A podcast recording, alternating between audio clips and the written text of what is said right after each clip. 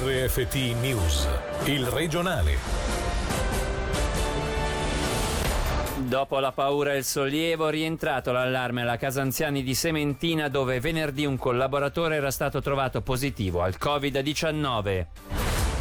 La crescente violenza domestica non è un fatto privato, è una ferita della società. Così Chiara Orelli Vasser per la giornata contro ogni violenza sulle donne. È allerta truffa del falso nipote, arrestato un 26enne polacco che aveva raggirato diverse persone. La polizia mette in guardia soprattutto la popolazione anziana. Buonasera dalla redazione di Radio Ticino. È dunque rientrata l'allerta alla casa per anziani di Sementina dopo che venerdì un collaboratore della struttura era stato trovato positivo al coronavirus. Cinque suoi colleghi erano finiti in quarantena, ma nel frattempo non ci sono stati ulteriori contagi. Sentiamo Angelo Chiello. È rientrato l'allarme scattato venerdì alla casa anziani di Sementina quando era stata accertata la positività al coronavirus di uno dei suoi collaboratori.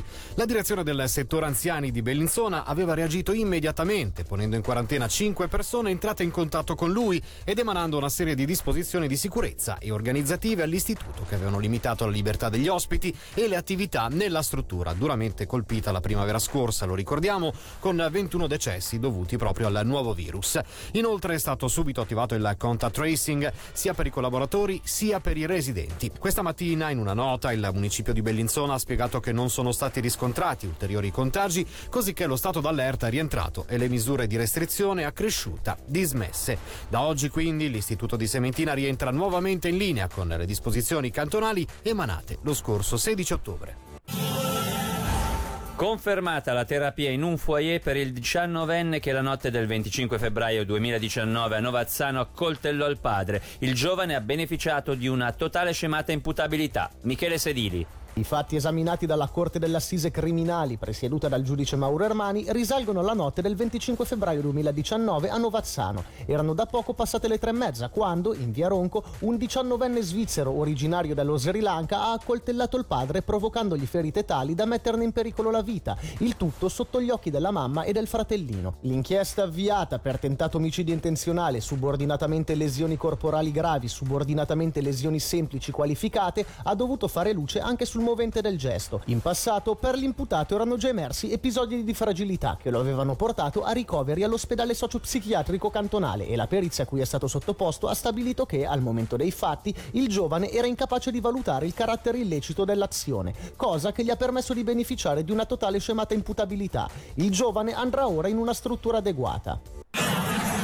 Approvata dal Gran Consiglio ticinese la riforma delle pensioni dei consiglieri di Stato. I cinque ministri saranno assoggettati all'Istituto di Previdenza del Cantone Ticino e non usufruiranno più di vitalizi, ma di un'indennità di uscita o di un reddito ponte. Il loro stipendio netto resterà di poco meno di 230.000 franchi annui. Su questa decisione sentiamo il deputato PLR Nicola Pini. I consiglieri di Stato ad oggi hanno un regime pensionistico diverso rispetto a quello dei funzionari del cantone, esempio, quindi non erano affiliati alla Cassa Pensioni dello Stato, che adesso si chiama Istituto di Previdenza del Cantone Ticino, e avevano un regime anche di rendita molto diverso. Il rapporto è uno solo e ha trovato una larga condivisione delle forze politiche. Si va ad affiliare i consiglieri di Stato all'Istituto Cantone di Previdenza e non avranno più un regime pensionistico speciale. Ci sarà comunque una rendita a fine carriera, vuoi perché è interrotta dall'esito elettorale, vuoi perché si rinuncia, vuoi perché si arriva al limite d'età e sarà un sistema molto eh, complicato ma anche flessibile che a dipendenza degli anni passati in Consiglio di Stato, a dipendenza dell'età vi sono diverse modalità di uscita. Ecco, però ciò che tiene è che si risponde a un'iniziativa popolare e si va ad affiliare consiglieri di Stato alla Cassa Pensione dello Stato. I casi sommersi emergono solo se c'è fiducia nelle istituzioni, il fenomeno è crescente e non è un fatto privato. A dirlo la coordinatrice istituzionale in tema di violenza domestica, intervenuta questa mattina ai nostri microfoni in vista del 25 novembre, giornata contro ogni violenza sulle donne. Sentiamo uno stralcio dell'intervista a Chiara Aurelli Basser nel corso del Marghe, il Chiello Show. Purtroppo la realtà della violenza sulle donne, in particolare la violenza domestica, cioè nelle relazioni di intimità, è un fenomeno crescente e significativo nelle nostre dinamiche sociali. Ha varie manifestazioni, è chiaro che la più visibile, forse quella anche ahimè più tristemente nota perché poi porta molto spesso purtroppo a esiti di particolare tragicità, è la violenza fisica. Ma la violenza nelle relazioni di intimità è anche violenza psicologica, violenza economica, è anche violenza nelle relazioni sociali, per esempio impedendo che queste relazioni sociali si verificano. L'emersione del sommerso della violenza domestica è possibile solo laddove le vittime hanno fiducia nelle istituzioni. La fiducia nelle istituzioni si guadagna con una presenza attiva delle istituzioni o dei servizi di queste situazioni complesse. Abbiamo un servizio di aiuto alle vittime, i servizi di pronta emergenza, quindi della polizia ma anche dell'ambulanza. Abbiamo la preziosissima attività, i picchetti 24 ore su 24 delle case delle donne, le attività dei consultori familiari. La, la violenza domestica non è un fatto privato, ma è una ferita al corpo collettivo, non soltanto al corpo individuale, una ferita alla società perché è una violazione dei diritti delle persone. so.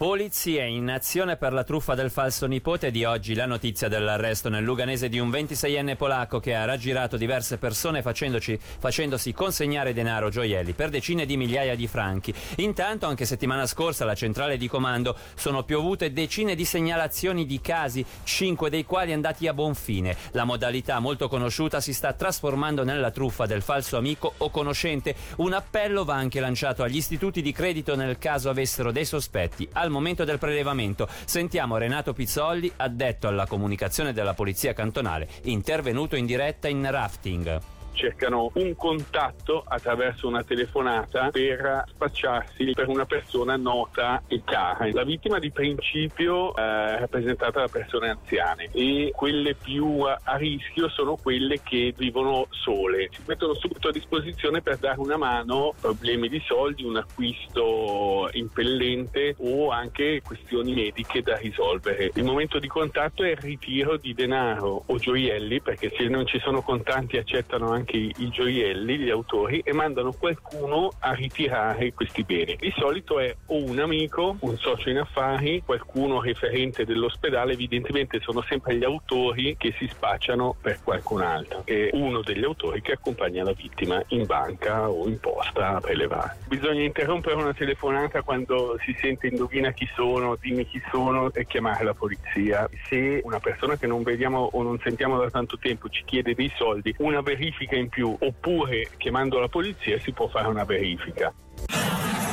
Infine l'hockey. Il Lugano ancora in regime di quarantena stasera non scenderà sul ghiaccio a Davos ma Lambri sì contro una delle squadre più ambiziose del campionato, il Losanna. I bianco-blu, reduci da una buona prestazione ma comunque da una sconfitta contro lo Zugo, stasera cercano punti e sperano ancora nel finlandese Julius Nettinen, autore di due reti nelle ultime due partite dopo il rientro dall'infortunio. Sentiamo coach Luca Cereda. Si tratta di trovare la continuità la costanza nella, nella prestazione e non cade dal cielo purtroppo per fortuna, quindi bisognerà cominciare a spingere, a spingere forte addirittura per dare continuità. Ho giocato bene, penso che non era così semplice rientrare dopo quasi un mese o forse un mese di, di assenza, anche per lui vale un po' il, il, discorso di continuare a lavorare, continuare a trovare uh, il timing giusto con i compagni, la strada è sicuramente quella giusta, deve, deve insistere. Per oggi l'informazione finisce qui. Dalla redazione e da Davide Maggiori l'augurio di una buona serata. Il regionale di RFT, il podcast su www.radioticino.com.